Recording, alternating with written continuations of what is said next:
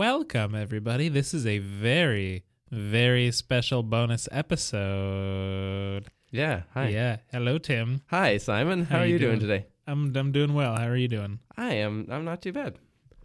Good. Well, dear audience, dear listeners, dear hearers, dear earbud friends, as you may have guessed by looking at the title of this, this is another one of those special bonus episodes where Ooh. one of us interviews the other. Specifically, I, Simon, am interviewing Tim Blais. I'm shaking in my boots. Shaking in your boots. Are you wearing boots? No, No, you don't really wear footwear. it is. A, I'm wearing socks. I'm shaking in my socks. I'm I'd shaking my socks. Shaking in your socks. Uh, yep. Now, dear listeners, if you're listening to this and enjoying this, remember that you can also enjoy it two weeks earlier if you donated to us through Patreon. If you are donating to us through Patreon and you're listening to this two weeks early, good job. Yeah. You could hear it even earlier by being me. Or being in the room, which I'm I'm sure there's a Patreon thing Where, you get to like come and watch us record. Probably. or possibly even join us in the recording. Huh, if there isn't, we should make it. Yeah, All right. Well, yeah. see if there's any demand for that. Well, dear patrons, you will you'll get if you ever see us, if we ever see you, you'll get a good old pat on the back. we guarantee that to all of our patrons here at Uh-huh. Up for Discussion podcast. So Tim, Yeah. how you doing? I'm I'm doing okay. Um, I got up about 20 minutes ago, Nice. and uh, here I am being Yeah. interviewed by you. I've tried not to prepare for this. It is currently eight twenty, Yep. and you woke up twenty minutes ago Yeah. Well, Tom said you were arriving at eight, so I Yeah. figured you know I should be up for eight. at eight. Yeah. I arrived a little later because of work. Um, yeah, yeah. So Tim, yes. tell me, Yes. Tell me about tell me about the early Tim days. Where where are you from, and what were you like as a small boy? As a small child. Mhm. Um. so- okay. So we're really doing life here, right? yeah, you know we're we're gonna Sweet. see where it goes, see where the wind blows, All right. go with the flow of the wind. Well, I grew up in Hudson, Quebec, um, which is about an hour west of Montreal. Small little English town, some, sometimes named the prettiest town in Canada by such and such magazines and things. Sure. It's a very idyllic looking place full of little, you know, little town. It's a quiet village. Um, Nice. and uh, it's it's it's very nice to grow up in. Like I I grew up in this little um this little place called Tree Farm. It was this little development that was literally a tree farm. A tree farm. What kind of trees were farmed? Beech trees. I like beech trees. They are. They're like they're they're really cool. They're like Yeah. giant elephant legs. Yeah. And specifically these ones for like because there were so many trees, they grew super super high. And people kept like cutting off the bottom branches but leaving the top ones to keep growing. So Mm. they kept just like fighting for the light. So we had these like 80 foot trees in our backyard. That's really Um, impressive. And then there's like forests everywhere in Hudson, right? So Yeah. a lot of my childhood was spent tromping around in forests, like take a lunch and go out and come back later. Um, yeah, so I, I, yeah, sort of grew up there. I was, my mom's a teacher by trade. My dad is a, a many things. He, he was almost a Jesuit priest. Um, Oh wow. yeah, That He's- that means that had he been that, there would not have been a you. yeah. He spent five years as a missionary in Brazil. Oh. um, and then eventually he had to come back due to like political unrest and stuff. Yeah. they kind of had to flee the country. Um, and then he Who's worked they? also as, uh, like the missionaries. the missionaries. Okay. Um, but yeah, in the end, I'm glad he decided to not be a priest. It was Good. a it was a good thing for me um, to exist. It was a Um, it was an okay thing for us. Yeah, like I, I figure that probably. Who knows, right? Maybe you would have everything you want if I didn't exist, but Maybe. I I don't I can't say that. I, I'm pretty sure I wouldn't have this podcast. That's probably true. Yeah. But who knows? Who Fate knows? conspires. Maybe this podcast is like a fixed point in time. Like whatever happens to the rest of us, Yeah. whoever's hosting this podcast, this one must happen. Yeah. Maybe. Anyways, one of the upshots of my mom being a teacher is that we all, like all three of us, me and my two older siblings, who have both been on this podcast, so that's true. like dedicated listeners have heard them before. Um, we ended up homeschooled for a long time. Well, specifically, my two siblings were uh, were in school for until grades two and four, respectively. At which year they both had horrendous teachers. Oh, And, and my mother said, "That's dumb. I'm a teacher. I can do this better." So they were homeschooled, and then I, being a scrappy little kindergartner, I was like, "I'm not going to school. Screw that." So actually, I did go to school for kindergarten, and uh, Hmm. didn't had an okay time with it. The, Yeah. the, school, the class part was okay. The older kids were mean, and sometimes I hid behind rocks to eat my lunch. And I was like, Wow. nah. In on on balance, I think I'd rather be home. So, yeah, that's yeah. fair. That's fair. Do you, ha, do you find that that's like influenced you in the long run the To this- homeschooling to this day? Yeah. Yeah, for sure. I mean, there are there are things that homeschooling is not for everybody. It really Mhm. depends on like the type of person you are, and especially the type of relationship you have with your parent, especially Right. when you're younger. like, I we like when we did this, we sort of found this community of homeschoolers, and then you know, there's kind of this. With, with a lot of subcultures, right? There's this kind of evangelistic flair to it where it's like, oh, Yeah. this is the best thing ever. You need to Mhm. try this. You need to try Yeah. this. And then when you get other people to try this, you realize sometimes it really doesn't work for them because, like, you know, the kid does a lot better in a school structure, or the kid hates their parent, and that's Mhm. a bad sort of situation to be stuck. Like when you're living at home and then you're schooling at home, you can get on each other's nerves pretty fast. Yeah. Uh, but for me, I think it did it did two things. One one really good and one recovery worthy. I guess the good thing is that I became a very good self learner Mm-hmm. because most of our of what we did was not like here we're gonna you know you're gonna sit in a one person class and be taught on a blackboard it was like go find a book and read it and absorb the information and then write about that information That is Right? potentially very, very dangerous. well it, there was a little bit of like specificity involved Okay. It wasn't just like find a book, any book. yeah Hey, here's Atlas Shrugged. What's this about? Ooh, the rise and fall of the Third Reich. No,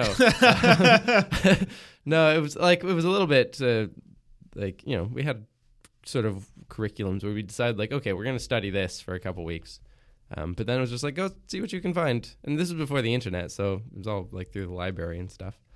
But Mhm. yeah, so I it, you can go at your own pace as a homeschooler. So me being a bright kid, like I ended up way ahead of like the you know the school curriculum, which I Right. enjoyed.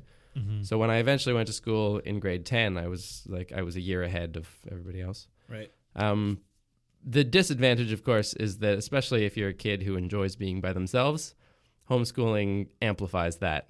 And so Yeah. so you end up like as a kid, I think I I had like two or three friends, and if I had seen a friend in the past two weeks, it was like, eh, I, can wait. I can wait a little while. I've I've, Right. I've had my like friend encounter for this month, right?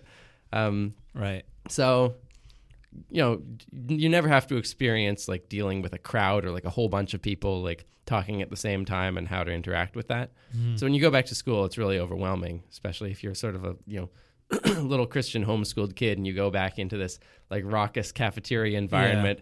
F word every two seconds, and everybody's talking over and each other. so many people. so many, and everybody knows each other, Yeah. right? And you've never like had to really figure out how to insert yourself into a social. It's situation. so hard, right? To like Yeah.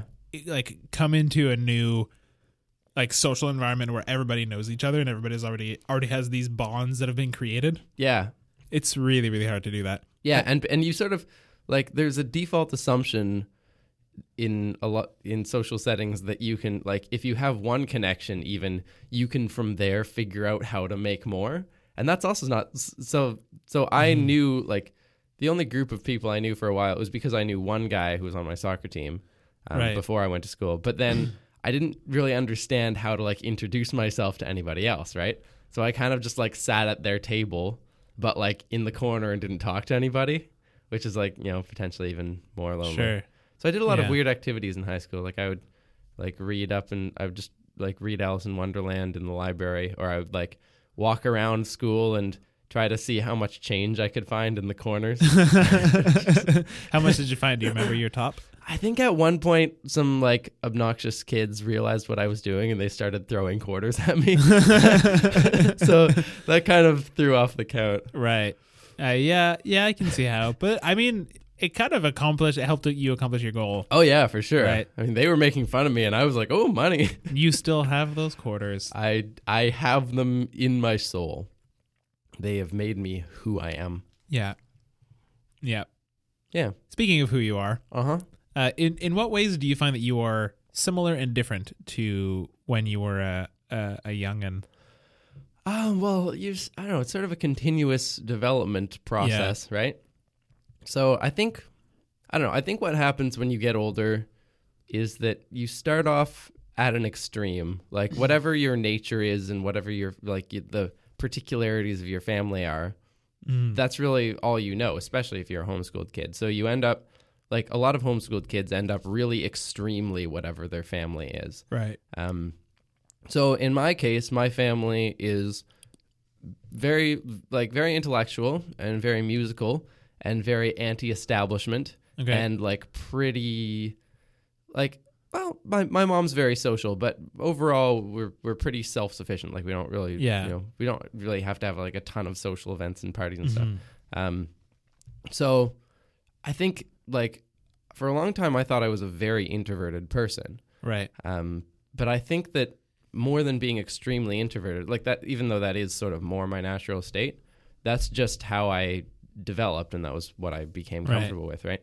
So I think coming out of that, like when you when you get into the wider world, you know, you realize that there's a whole bunch of different ways that people are, and that people Mhm. interact, and that that things happen. So like. One thing was that I went through this sort of period in high school where I just hated people. Like I just didn't like people. I had these two friends, and we would like walk around the hallways and mock everybody else, and Right. just like Out loud, like to their faces. like kind of to ourselves. Um, Right. And like like look at that guy. Pff, what an idiot. yeah, and like one of those friends was like mildly racist, but like nobody like really had any concept of that because there's like there was literally like Mhm. one black person in our school and they were like two grades below us. Right. So like like you're very isolated in this Yeah. little, you know, Quebec town. yeah. Um, so yeah, I I think it was like it was going to CEGEP, and then actually um, when I met all of like your group of friends, Yeah. like downtown, all of a sudden there was this whole other group that I knew. You were in like you were you must have been in university. I was in point. Se- second yeah. year CEGEP, um, but that was kind of the first time that I latched onto a group of people that like I understood. And I was like, Right. oh, people, people are a thing. I mean, a People lot of them were also homeschooled. Yeah. I wonder, I wonder if that helps. Do you, do you think that may have been part of it?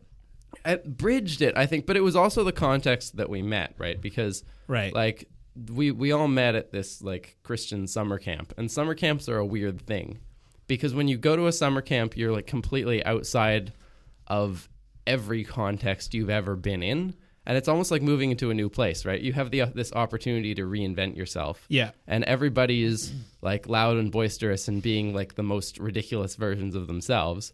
So you meet in that context, and all of a sudden, like you're free to do that with those Mm-hmm. people, right? You're free to like jump over them and sing weird songs and like you you know just just like joke and do all the stuff that you couldn't figure out how to do before because you were trapped in all of the context of your previous self. Yeah. So I can don't see that. Yeah, Yeah. that's really I, freeing. I worked at a as a camp counselor for two two summers at a Oh, yeah? summer camp, and uh, I I developed a theory about the human mind Okay, that I call the camper effect, all right. and I it's it's kind of related to, um, like what what it is that you mentioned, which is that when you're in camp at camp, you're sort of removed from your context, Mm-hmm. um, and I think that when that happens, and then you're you're to a lesser or um, greater degree, and then when you're placed with someone who appears to be a figure of authority, a lot of your sense of initiative disappears. Interesting. So, like, I think that that's what leads to questions that I've had. Like, you know, I we'd be having breakfast or whatever at the table, and then a kid would take the the uh, the peanut butter, take the the lid off, look at it, look at me, and go, "Where do I put the lid?" And I go, "On the table." and he go, "Okay," and then put it on the table, and then spread the peanut butter, and then go, "Do I put the lid back?" Right. Everything's Yeah. very yeah, Yeah, everything's dude. very tightly controlled and, and like Yeah. rule based as well in those contexts. but, But- like but like it, it- But- in in a certain sense but I, th- I i've also noticed that when i worked as a as customer support for a website company Mhm. um where a lot of things that um like you, you- I, I would talk to some people who like manage some pretty complicated like big machinery stuff and so they're clearly very smart Right. um, and I would tell them like, oh, you know, so I would ha- be helping them out with their email, and I say, okay, so if you open up your settings, and they go, "Oh, which one is that?" And it goes the button with the gear that says settings, and I go, "Okay." I click on it. Now what? So well, you you click on this thing, and then you go there, and then yeah, and then you log in, and they go, "Oh, okay. Wh- what do I do?" You put I- in your username and your password, I sir. think that's that might that might just be like a a function of being with like considering yourself within a larger rule structure that you don't understand, right? Like anytime Mhm. anytime you you suspect there might be rules you don't know, then you're very cautious. You're like, oh, Yeah. what's the next thing I have to do? Possibly. I don't know. Yeah. I mean, Anyways. that sounds like just another way of, you know, Same, same thing. phrasing. Yeah. I, I call it the camper effect. Huh. And I, I shared it with a, a couple of the people that I was working with back at uh, the camp. And they like, as soon as I said it, they started noticing it everywhere Interesting. with I- like people of all ages too, like six year olds and 17 year olds hmm. Cool. and everywhere in between. The camper effect. Oh, That's what I call it. get it now on Yeah. Netflix. So you are known, Tim Blais, for Yes. two things. Only You're- two. Ma- majorly for two things. Okay. Three things. Your amazing looks. Well, I mean, this is an audio podcast, so you can get the people to believe that. Yeah. Uh, I didn't say they were good looks. I just said they were amazing. Mm-hmm. Um, your science and your music. Mm-hmm. So you and you mentioned earlier that your uh, your your family is very musical. Yes. So in how was your family musical and how like when did you realize that that was a mo- something you wanted to pursue?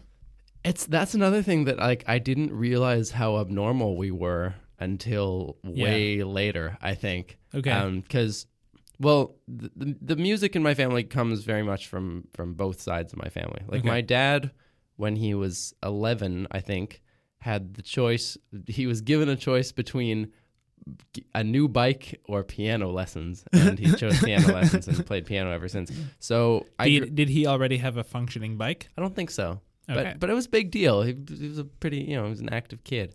Um, Yeah. But so we I grew up like with a piano in the house, and my dad like does this thing where he sits down at the piano and he just plays. Like he's not Mhm. playing a thing. He's just playing, and so he can just keep playing for Hours. as long as he wants. Um, and it's like it has kind of like once you've heard it for a couple of years, you you realize that there's a structure to it. yeah. Um, but like you know, you so we grew up with with that that music. My mom started this choir at my at our church when when I was three years old. So I you know I started singing in the choir, and I had this At three years old. yeah at three years Cool. old. Um, before I could read, right? So that, like all the kids had had these books that they would like read the words out of, and I couldn't read, so I would just like Hold either it. either memorize it or kind of like sing it phonetically if it was words Yeah. I don't understand. So like especially Christmas carols, you get some weird ideas about like you Oh, how a rose air blooming. yeah, like Gloria in Excelsis Deo. Like I That's a thought a, better I thought a. Deo was like a glowing box, and like there was this there was this blue this like this sort of blue orb that was a Gloria that you would put inside the Deo, and there was some angel named Chelsea That was sort of my my interpretation of that song. Huh. Um, yeah. My sister had a whole different one, but she also thought that I think she she thought there was someone named Chelsea who had a Deo. but like you you know you you just you learn it anyways. So and then like I there was in the choir there were two sections. There was the melody and the harmony. Mm, it's not like you have alto alto bass tenor whatever. You still have melody and harmony. And so I started listening to the harmonies and then I would realize there are other harmonies than the harmonies they're doing and so I would like go off on my own thing Huh. and be like oh, How, how did you realize that? I don't know. It's just like there's this note would also work. Like like it's, Okay. it's different. You were so you were kind of tinkering musically. Yeah, kind of. And I also like so my my sis my brother and sister both started taking piano lessons from my dad. Yeah. Um and I think the first song I ever played on the piano was Turkey in the Straw. Um and it was it was a piece that my sister was learning and I had heard it practice it all day. And so I just went and like crawled up on the piano and I was like 3 years old and I Yeah. started like messing around until I figured out how to play it. Um, so that was like How, how does it go? Can you? Uh, um, Ba, ba, ba, ba. it's turkey in the straw. Oh, Is, that's the whole thing?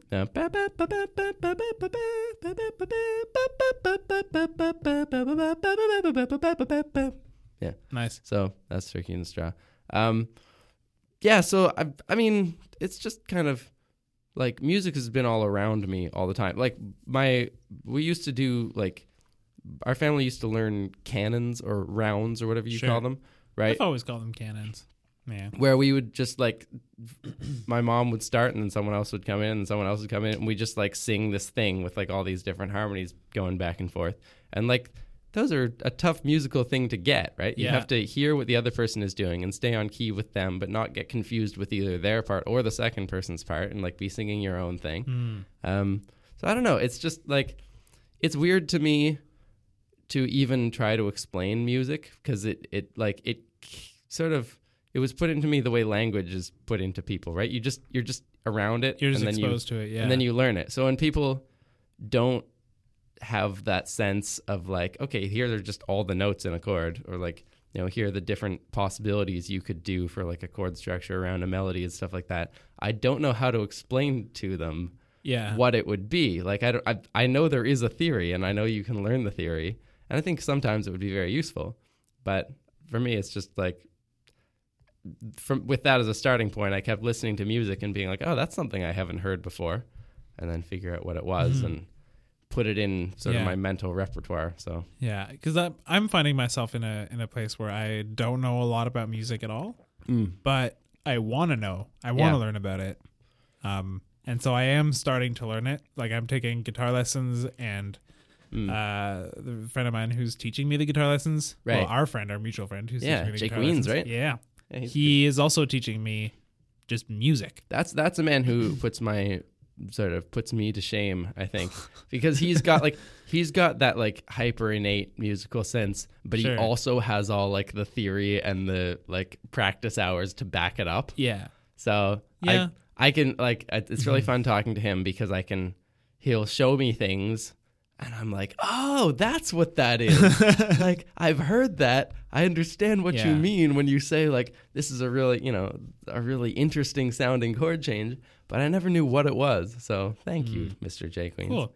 Yeah. And so I'm I'm uh you know, he'll he'll kind of go off on on a on a tangent a little bit or he'll kind of describe um you know, like we, we were just talking about chords and what how chords are built. Yeah. Um and what they look like on the piano and things like that. And it, like it, this is all new to me, right? Whereas like for for for you this is something that's very innate. Yeah, well, I mean, I mean, it's. I would say it's it's kind of a, a bootstrapping process, like Mhm. where you, it pulls itself up from itself.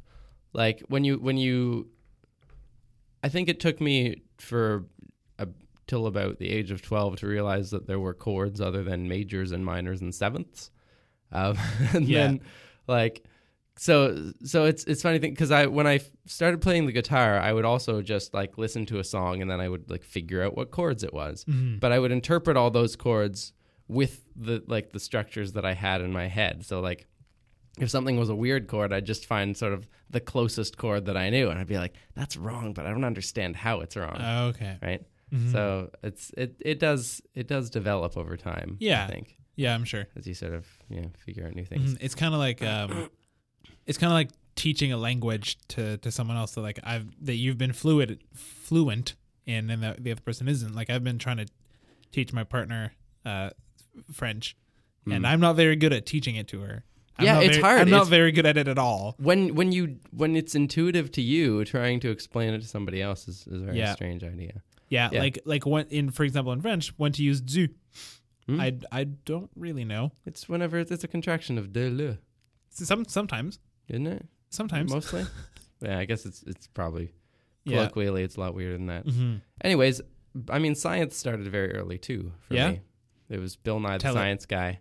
Was the Mm. there was this kid in my preschool, which my mom also taught, um, who was really obsessed with Bill Nye the Science Guy when I was three, and I was like, "What's that?" And he was like, "It's it's a great show. You should watch it." Um, and then I spent the next like eight years watching Bill Nye the Science Guy as like because PBS just had an episode on every day, right. um, and we were allowed one half hour of television per day, Mhm. and it could be anything except The Simpsons.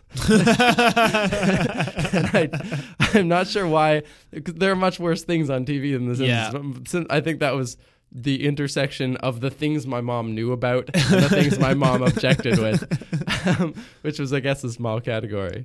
But So we It was The Simpsons. yeah, it was that that was it. That was the only thing.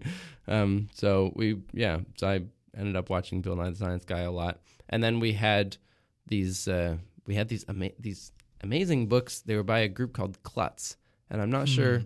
If they exist anymore. If you've ever seen a Klutz book, they were these I like used to love Klutz books. yeah, they were like these spiral bound books. Yeah. and, they were like yeah, they were really well put They're kind of odd shaped sometimes. Yeah, and they would do them about all sorts of like weird, cool stuff for kids. Totally. But they had this, they had a few that were like science based, and they they were like full of like experiments and stuff. Mm-hmm. So they'd come with like a magnet and like a bag of rice and like a whole like weird like. Did you say a bag of rice or a bag of ricin? rice? No, a bag of rice and that no, that wouldn't go well. That would be bad.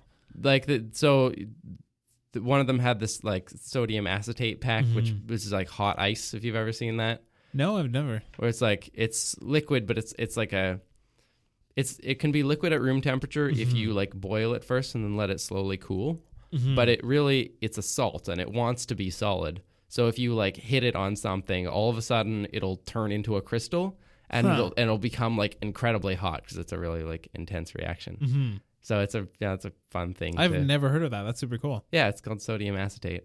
Hmm. Um, so just like all sorts of weird little experiments, and like these books would go into real, like they'd go right up to like the edge of knowledge, right? Like they'd Huh. they'd like explain. Like there was one that like tried to explain quantum mechanics, kind of What? for like, but at- at least like the the whole thing about like is light a wave, is light a particle, like. huh. Like no one really knows. Do you want to know more? You've come up against like really one of the fundamental mysteries of the world. Good, good for you, eight year old. And Hmm. Nice. so, so that's I mean that's cool. Right? That is cool. to to have that to have like mysteries put into you at young a young age where it's not just science isn't just like oh look we made a like a volcano out of like baking soda Yeah. or like here's facts about trees. It's like no, there are things that nobody knows, Mhm. and you might be the person to like figure out those things. that that's a really good way to, to, to go about it, yeah, I think. yeah. Yeah, so I I had questions about like about those types of things like all through high school, and I would like Yeah. ask my high school teachers, and they'd be like, I don't know. so it's like if if they don't know, I guess I'd better keep going. Yeah. Huh. And then you keep going until you realize that you, until you really get to the questions that actually nobody knows. hmm like what's gravity really What is gravity? Eh, it's I, I don't know i don't really know doesn't It- make sense Hmm. it just is Yeah. i mean i can I, Mhm. that's the thing you can say things about gravity you can say like oh it's the bending of space-time or it's this it's a thing it's a yeah it's a quality that objects with mass have where they where they curve space-time and make it make other objects follow weird curved paths through it but when you say why do they do that don't I don't I don't know. It it does. It's just how they work. That's cool. Yeah. Good. I have uh, learned something new today. Yeah. So it, it sounds like a lot of your your um, exposures to to science have been through like educational means, Yeah. right? It wasn't just that uh, you know for like like my exposure to science probably has been through my parents first. Oh really? Who- yeah. Because you're are you've got scientists. professor parents. Yeah, and are scientists and do stuff and would like every once in a while like tell me sort of what they do and kind of try to explain it to me. Hmm. But then it, then I'd, I'd go to school and then people would teach me science. But you like your first uh, real encounters with it were through like programs or uh, like a medium that was meant to explain it to you. Yeah, meant to Right. kind of e- explain it to you and show you the depth of it without getting you bogged down in the, in Yeah. the details. Right? And it, it seems like that's kind of what you're doing now, well, uh, yes, that's in a in a sense, that's kind of a yeah. among other things. it's one of my motivations, or at least the way that I'm like that I think it's best to communicate science to people who don't understand it. And I'm still trying to figure out how to do that properly. But Mhm. yeah, that's what really what I want is to really keep the mysteries open Yeah. and like present yeah, present it with with an idea of how deep it is. And I think sometimes I go too far with that mm-hmm. because like you know now that i know a whole bunch i also see a million opportunities to make clever little puns that only grad students will understand like and- what? like back in the day i was super into that and now i've sort of had to reel it in like the entirety of bohemian gravity is Right. pun- is puns for grad students That's- Okay. it's, it's like Yeah, that one was very. I, I was actually about to ask you that. Like, where where do you think the line is between, um, sort of overly like uh, dumbing down and accessible. Yeah, and you like I maybe maybe that's not the best way to explain it. Well, I'm like, still trying to find it. Like it's Yeah. it, everyone. That's why I really appreciate like the feedback from people on the YouTube videos, right? Because Mhm. I, I'm not sure. Yeah, I'm not. I'm. I would like it to not be a line so much as like have a whole spectrum within it, Mhm. right? What what what I really want is that it has. Like you know how how Di- like a Disney movie or like a, a Pixar movie or something, you watch them as a two year old and you get something out of them. Yeah. And then you watch them as a 10 year old and you get something else. But you watch them as an adult and you, you also get, some, like, there's, Yeah, yeah, yeah. there's these different levels within it that you'll pick up on. yeah. And it makes it so that, like, you can come back and re experience it in a whole different way. That's what I would like to do, right? I would like to have the basics there, but then hidden within it, if you're, if you're looking, Mm-hmm. you can, you know, see the glimpses of, of the stuff that you're like, ah, I, I see what you did. Cool. Um, That's really cool. I don't know if I've succeeded at that yet. I think I'm still trying Yeah. to figure it out because like this project is every project is like a very it's it's a very constrained puzzle. Mm-hmm. There's a very limited number of words in the English language That's and an even more limited number of words that apply to your subject and an even more limited number that fit within the meter of a specific song that you've chosen and sound exactly like the original words so that you can sing them properly. so it's like yeah. this is why I wonder sometimes if I could replace myself with an AI. Because sometimes I feel like the problem is so constrained that there really only is one solution. And I'm just mm-hmm. like working my way through all of the possibilities until I find that one thing. And I'm sure that's not true. And a lot, a lot, I mean, a lot of artists have that impression, right? That like they discovered their piece of art as opposed to creating it. And I think it's probably not true. It's just that after the fact, you've put so much work into it that you can't imagine it being any other way. Mm-hmm. Because to imagine that would be to put the same amount of work into it again, to be another way. But I don't know. At the same time, I don't know. It's hmm. all I'm trying to say is it's a hard problem. So forgive me if sometimes I err on the technical side, or s- other times I err on like the dumbed down side. Like Do you I- get a lot of feedback from that saying that you're dumbing it down too much? It depends. Yeah, I do. And I think it's because I have audience I have bits of my audience at all those levels. Mm-hmm. So the work from home video, I got some comments Sure. saying like oh, this didn't really explain it it at like the level that I would have liked it to. Um, Right. And then on a lot of the other videos, the comments are this was amazing and I have no idea what you said. So, yeah, I'm still Right. finding it. I see that. That makes sense. Makes sense. So do you do you consider yourself an artist? Yeah, yeah. Yeah? I I've I'm- trying to make this more of an art form as it goes on. Mm-hmm. like I think really what I've always wanted to do the the thing that drives me most is actually the music. Mm-hmm. Science for me has always I don't know, it's always been a little bit of a selfish exercise. Like I I don't really I've never really studied science with the idea of like bringing it to the world or like helping humanity. It's always been that like need to answer questions that I have about how everything works. So And you think that's selfish?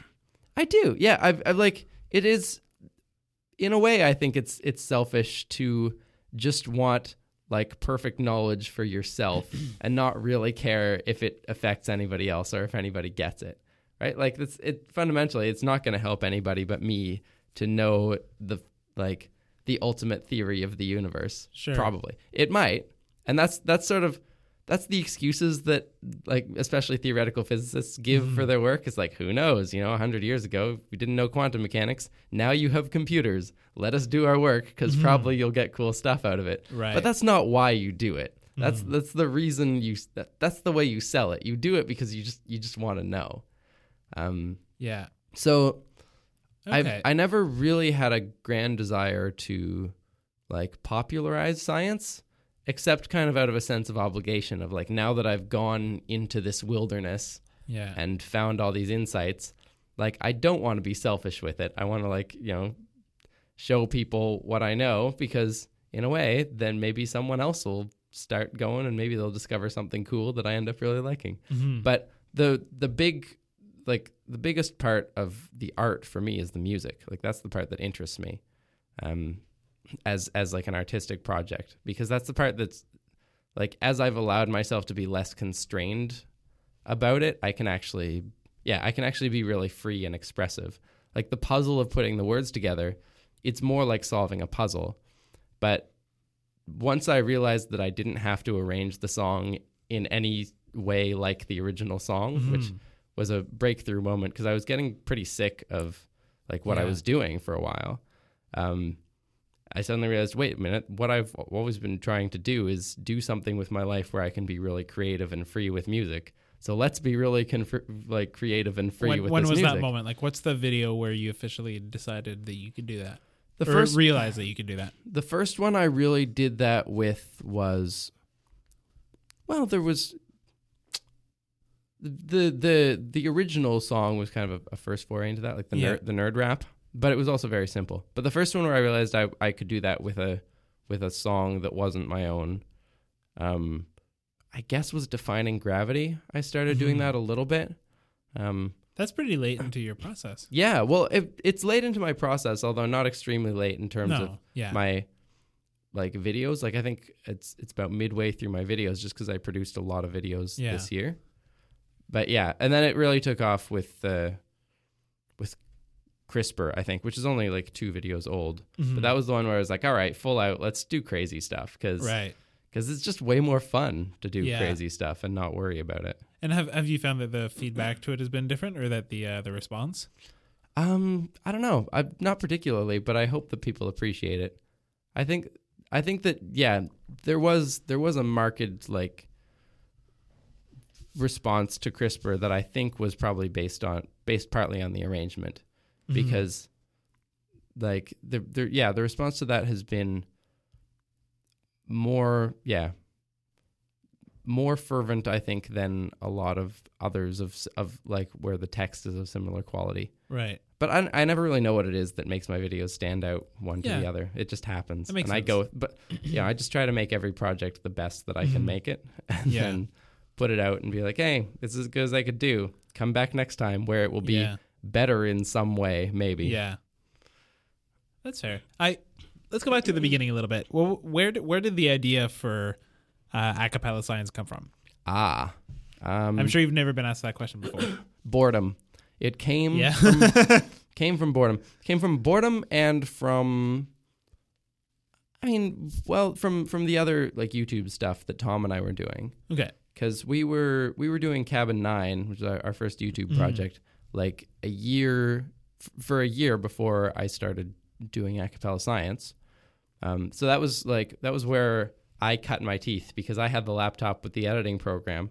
Mhm. So and and I was the one who like had already knew how to mix music and stuff. So right. the way that Cabin Nine worked was that you know Tom would come over and lug all of his heavy instruments like the ca- the cajon and the bass or whatever over to, Yeah. to over to my place, and we'd do the recording, and then Tom would leave, and I would do all of like the producing, like the Mhm. the, the sound editing, and then all the video editing, Yeah. which was kind of exhausting, especially when like when you have this feeling that you have to one up yourself. So Okay. at first it was very simple, you know, just sit in a room and play a song, hit record, and then play a song, and then you're done Yeah. but we started getting into like multi-tracking things and i got into experimenting with how to like place multiple instruments on the screen and move them Mhm. around and do f- like.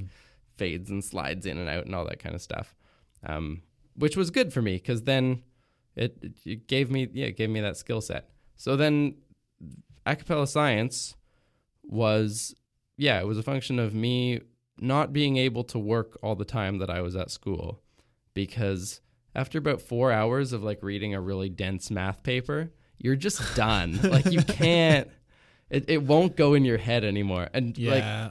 I think that's like a lot of people in grad school get this like imposter syndrome thing where where they think everybody else is better than them and like they're the only person who like doesn't get it and they're faking their way through. yeah. And I think part of it is that like everybody's pretending to one of it is that like a lot of people are afraid to ask questions when they don't know something. Yeah. Um, and then the the impression of nobody asking questions is that everybody else gets it. Yeah. But the the real fact is that nobody gets it and nobody's asking questions. Mhm. Um, the other thing is that Has that been your experience that when you ask questions, a lot of people say, "Yeah, I've wondered that too, and I don't know." um yes definitely well not so much, but it came out like in our string theory seminar, for example. Okay. Nobody would ask a question, and then also nobody would be able to do the problem that was on the board. Okay. so it's like like you think you're super far behind until someone has to get up and try to demonstrate how the problem works and Yeah. like there's just silence like nobody wants to be the one to do it and you're like because nobody "Oh, got it. yeah okay just everybody's like this um, but the other thing is that everybody like tends to work fairly long days but everybody's really unproductive for a lot of the Right. day Yeah. like you joke around we've joked around about like oh yeah did you get like two hours of work done today yeah i think s- maybe maybe three um, but you'd be there for like eight hours because you're like yeah. you're like soaking your brain in something and then you have to take long breaks To recuperate from yeah so i i don't know i had kind of like a, a guilty conscience about that which led me to like staying really late hours into the night even if it wasn't like useful or good for me Yeah. um Is that where your odd sleep cycle began? Yeah, that's where it started. Was that I was living my my office had no windows and my room Oh, wow. my room in my apartment also had no windows. And I pretty Oh. much shuttled between those two and it's just like there was no chance for my circadian rhythm at that Yeah. point. So that's it ever since then it's been like, oh, I can sleep whenever I want to. But Just like sleep when you're tired and wake up when you wake up. yeah, yeah, and it seems that I'm sort of, you know, my natural clock is about 27 hours long now. That's um. There's a prevailing theory that that's just how long the circadian rhythm is. Well, that's that's a weird thing to say because the day is not 27 hours long. No, that's true, but So Uh, it's like yeah, I, I I can I can talk more about that if you want, but uh, maybe I'll finish my story. yeah, first. yeah. Let's do that. We'll we'll we'll table this and then come back to it. yeah. So it, at like two in the morning, sometimes like I would go down and play the piano in this room that was downstairs that had a piano, or I would make little weird a cappella songs. I on my remember that laptop. now. I totally remember that. Was that on Acapella Science where you like like the power went off in your in your lab and you just decided to do this little like minute and a half song and you jammed to it? Yeah, yeah, I did that a few times. Yeah, I remember that. But uh, did I share that with people? There you there was one time when you you either uploaded it on Facebook or like straight up on your YouTube channel. It may have been Cabin 9. It might. It must have been. I think it was Cabin Nine. Yeah. Yeah. Um. Yes. Yes. I do remember that now. So that was like I was playing around with acapella, and I was thinking that I wanted to start an acapella channel of some kind. Yeah. I'd been doing like I did acapella for a summer when I went out to BC Yeah. to work at this particle accelerator and stay, stay with my brother. um, I didn't have any friend group, so I went on Craigslist and I said, "Oh, is there are there any acapella groups?" And there were, so I joined one. Nice. Um, but then I wanted to do something original, and I knew about. Do, do you remember the Maccabeats?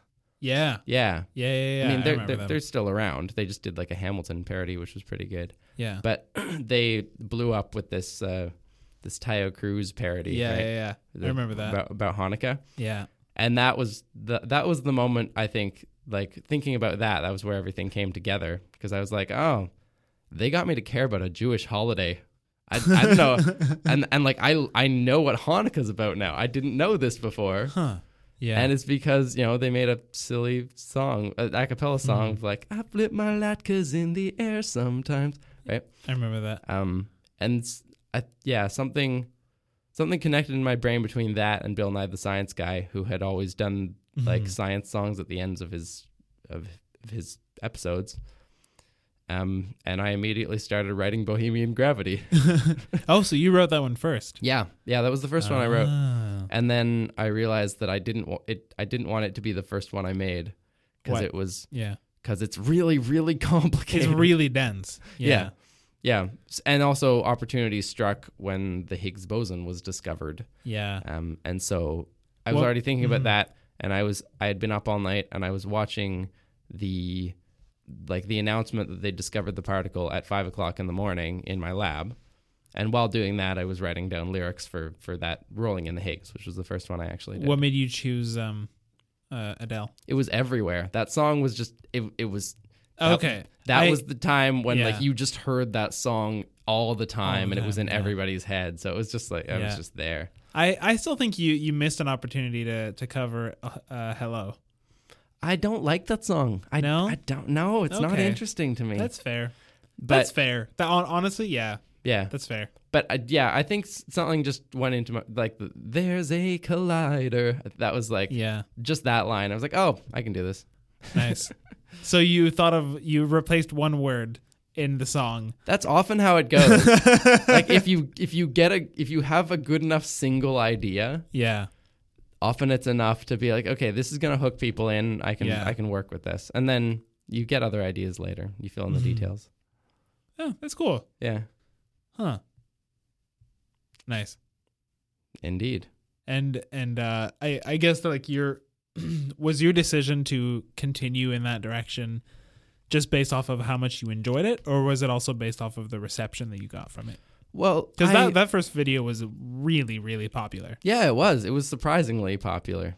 I, I like. I had a sense that it might be. Yeah. Like, like I hoped that it would be because Yeah. I, I knew that nobody had done this, and I, I knew there was a good market for really bad science songs on YouTube. right? Like people in labs would do these terrible song, like these terrible song parodies Mm-hmm. where they couldn't sing and their music production was awful, and they'd Mm-hmm. still like all ev- all the scientists would share it everywhere because they were like, "Oh, Yeah. this is so cool! Someone did a thing for us." Like, uh, Yeah. it felt like there was there was a real like hunger for that that didn't exist. Mhm. So, I mean, I I thought I, I can do this better, right? Mm-hmm. So, I don't know. I I think that I suspected I would get like a, I would get like sort of some local sharing and you know maybe get like a few thousand people. I didn't expect that it would get like three views, views, which is what it did. yeah. And that was just sort of luck, I think, because um, like this French press agency picked it up Mm-hmm. like very soon after, and then all of a sudden it was in every like European website and media Wow. newspaper stuff. So yeah, that kind of that kind of rode on the back of a of a big science story that everybody was interested in. Yeah. Bohemian Gravity was just a phenomenon. Um, Yeah. Like I don't. It, Well, is is it's also that like I, I got the impression that a lot of people were anticipating, uh, like because that that one came out a whole year after. Yeah, well, I was. I mean, when I started the project, I was only halfway through my thesis. I hadn't even actually when I when I did the first song, I didn't even have a subject for my thesis. Wow. I'd done a whole year of my master's Yeah. with like not much to show for it. Mm-hmm. So for the next year, I just had to hunker down and like you know figure out how to finish my degree. And then and was was Bohemian Gravity essentially your thesis? no, no, not No? particularly. Bohemian Gravity was the first parts of my string theory class. Okay. that I well, it was most of my string theory class. Just most of it is the first parts and then the last like weird part where you where everything is going at hyperspeed is all the rest of it. Okay. so Sure.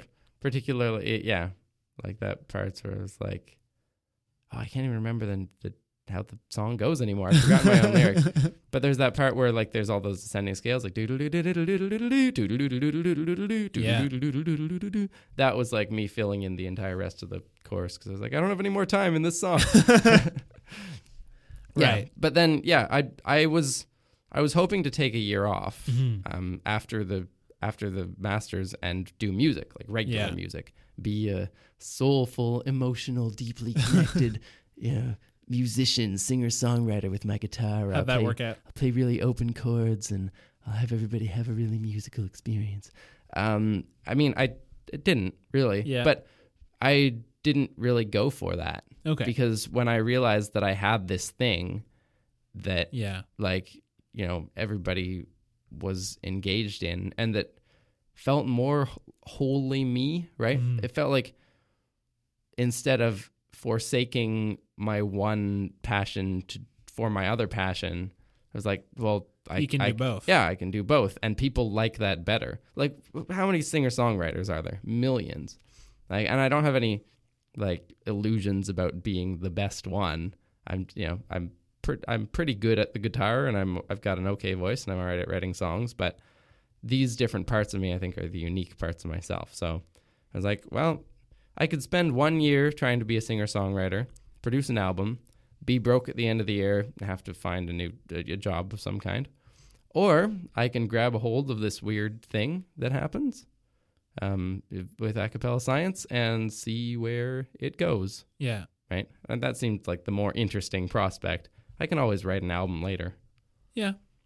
Are you considering that?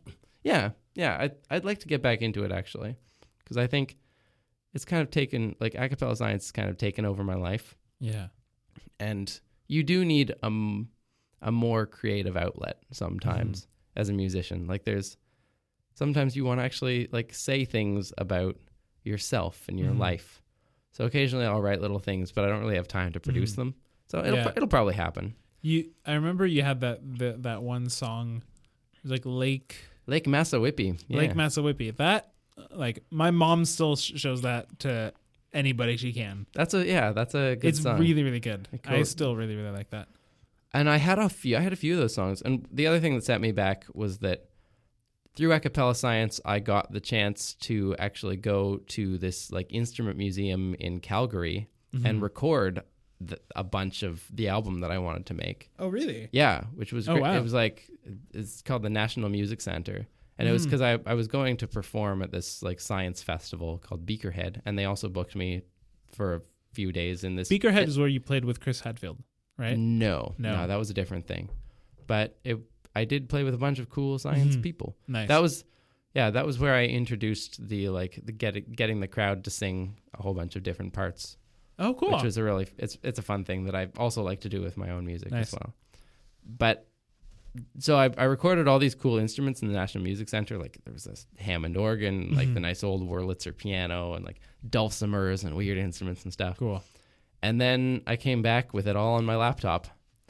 Guess what happened to the laptop? I got stolen. it did get stolen. No. Uh, yep. So you lost everything. so I lost all that, and then I was like, well, Would I'd you better. be Would you be able to like rebuild some of it? Yeah, no, it's all still in my head. Okay, cool. It's like I, it, it'll, if I care enough, someday it'll be a thing. Yeah. or if you you know you've got enough time and like if if at some point you figure out how to streamline the process of making videos. yeah, Or if, whatever, if at if at some point I figure out how to outsource pieces of it. yeah. If anybody's listening right now who's really good at doing like multi-part acapella YouTube videos, I want a video editor. Hit me up. Cool. nice. Yeah. So we've got we've got about ten ish minutes left. All right. What do you want to know about me, Simon? So Forget all the forget the the rule books. Forget anything you think you should ask me. What do you really want to know? I want to know what's the thing you are the most proud of of yourself, Oh goodness. whether it be an accomplishment or just a a trait. Um. Yeah, or something you figured out about yourself. Just like what what are or one of each. You know, but I, I I'm interested in what it is that you're the proudest of. That's a a good question and one that I'm not sure I've thought of. Sure. Well, let's uh let's answer off the top of your head. Take a take a 10 seconds to think about it.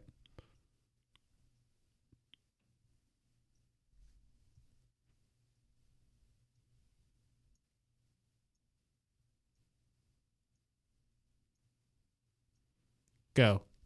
Huh. Um well, I'm I'm very proud of this project. Like I'm Yeah. I'm not going to like I feel like this is the only thing that I really th- this and my master's thesis are kind of the, the two things that I've really put everything I know how to do into them. Right. Mhm. like a few a few couple years ago i would have said I, I would have said my my like master's thesis i think because that was a real sort of triumph for me Mhm. to be able to discover something for myself and then actually like get all the pieces in place of this you know huge strange theory like to fit them all into my head so they made sense and put them down on a piece of paper like i wrote that thesis almost for myself like i don't know if anyone else can understand it but when i go back and read it i i can follow the logic like pretty Mhm. exactly Yeah. um so it's like it's like a record of knowledge that's almost tailored to my brain which is I don't know. It's fun. It's like Do you have a copy of it with you? um with right now like well, like like to do you. you have a copy of it? you can you can see it. It's a there's a Google Doc linked on Bohemian Gravity the, in the video description if if anyone wants to see it. Yeah, but I'm wondering if you have like a very nice bound version. No, I never printed it out. No? I, I have it on my phone though. Sometimes I go and scroll through it. Welcome to the 21st century. What's it about? It's about uh, quantum gravity in two plus one dimensions, involving universes that are wrapped up like hollow pretzels. Um, it, yeah, there's a lot of there's a lot of stuff involved in it. So I would have said that I'm I was proud of most proud of that at the time. But as this work has grown, like this a cappella science thing has grown, um, I think this is this, it's hard to be proud of something that's ongoing. I think because whenever I with, with a cappella science, most of the time when I do it, I'm just trying to do do it better next time. So Right. it's, it's not like it's ever finished. It it feels like a work in progress where each one of these things like they are works in their own right and they're going to stay there. But I'm not the project itself isn't finished. Like I'm still almost trying to figure out what it is Mhm. still. And maybe maybe it'll settle down into something stable eventually. But I'm very self-critical as when I feel like there's still a possibility of improvement. That's very unique of artists. You are you are definitely the only artist who is like that. well, yeah. but it's just because something's cliche doesn't mean it's wrong. No, I didn't say it was wrong. I was I was making a, little- joke, saying Yeah. that a lot of artists are self-critical as well. That is true. Yeah, Yeah.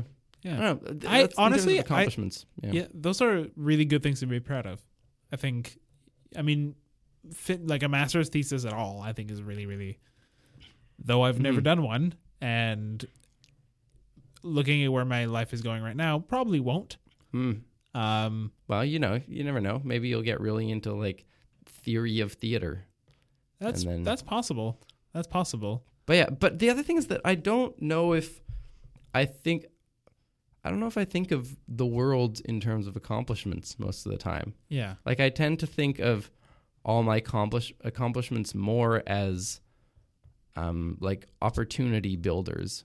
Like my master's thesis is a cool thing, but more than it being a thing, it's what it does. And what it does is enable me to like keep that knowledge for myself, explain it to people down the line if anyone's actually interested in the technical details. And also it opens up a huge variety of doors, right? To to have a master's in theoretical physics is like, you know, your life could go in a lot of different directions that maybe it couldn't anymore. Mm-hmm. A cappella science is sort of similar that I think it's it's opened up a lot of opportunities for me personally. And I'm yeah, I'm proud of what it does in terms of like, you know, I get messages from parents of kids who are like they're like Your, my kid like loves you and here's their theory about gravity. what do you think, right? Um And you tell them that obviously they're wrong. no, this, this actually, if you uh, you see my the Q and A video that we did, there was this Mhm. one like genius eleven year old that sent me a question, and he was like kind of right, like Huh. or at least he he had a theory that was surprisingly similar to like an actual theory that people actually consider. I was like, whoa, Hmm. this this eleven year old's like it's gonna be the new generation. Like Nice. that's great. That's really cool. So yeah, to get those, you know, to get those kind of responses is cool because it means that what I'm trying to do at some level at least is working, right? Mhm. I'm not just shouting into the void and people not everybody is just coming to it for like, you know, a, a giggle and then leaving. Like there's some people that are actually engaging with the content and it's like inspiring them. And I've had a Mhm. few people as well, e- like older people email me and say like you're the reason that I decided I was going to like do a physics degree. So, Wow. yeah, in a way, That's so cool. I'm I'm actually making a difference. Now whether they'll regret it horribly and like hate me later, that I don't know, but Do a lot of people regret doing making doing a master's in physics? I hope not. I think most people don't make a career in it, but I I don't know. I've always lived with the philosophy passed down from my parents that no education is wasted. So I hope that's true That statement works on two levels. because you All can't, you education can't is get drunk while you're doing a master's No, thesis. no, I, I was gonna say that it's all education is productive, and having no education is a waste of your time and a Mm. waste of your potential. See, I don't So- know if I agree with the second one. I think no you education, like not having education, it can be wasted. I think there's right? many things you can do without education, and I think the things that you can't that you can do without education are expanding as self-education on the internet gets easier well, and easier. I would call that. I would still call that education. it's true. I would like like I don't consider education to be school. I consider educa- education to be learning. Like there Mhm. are some people who will um go to high school, maybe not finish, and then Mm. never really bother learning anything after that. Just Yeah. kind of do. Yeah, but then there are people like my my grandfather who never went past grade seven, um, and lived in the same little farm town his whole life, um, but was like really knowledgeable in like world politics and like economics and just like he he just always Yeah. read and learned and like Yeah. was interested. That's right? awesome. So you could talk to him about literally anything, And you Um, probably and- know and- a good. and he could talk to like you know people who were highly educated in Yeah. anything, even though he was like this you know high school dropout from a town of three hundred. Hmm. Yeah. That's cool. Well, thanks, dude. Well, yeah. I mean, thanks for uh, interviewing me. I hope these patrons enjoyed it. I'm sure If- they do. If you'd like to sponsor us on Patreon, you can go to patreon.com slash up for discussion. Give us money. If you're Mhm. listening to this two weeks before everybody else, you already did that. Maybe consider giving us more money. Yeah, and we'll give you uh, two pats on the back. mm-hmm. Two big ol' pats, Mm. Just Yeah. like that. just like that. You will groan uh, with anticipation. This is an odd way to end the podcast. Hey, you're the, you're the interviewer. Don't blame me. Well, thank you, Tim, for joining me today for this uh, in-depth interview. Mm. I hope it was worth their time. I'm sure it was. It was worth mine, at least. I learned a thing or two about you. Did you? Yeah. Wow. now we can continue on our merry way Good. as better friends. Better friends. Next time, I will be interviewing Tom Zlatni. Yeah. That'll be fun. Well, thank you for listening, and we'll see you on a regular episode Yep. later. Bye. Bye.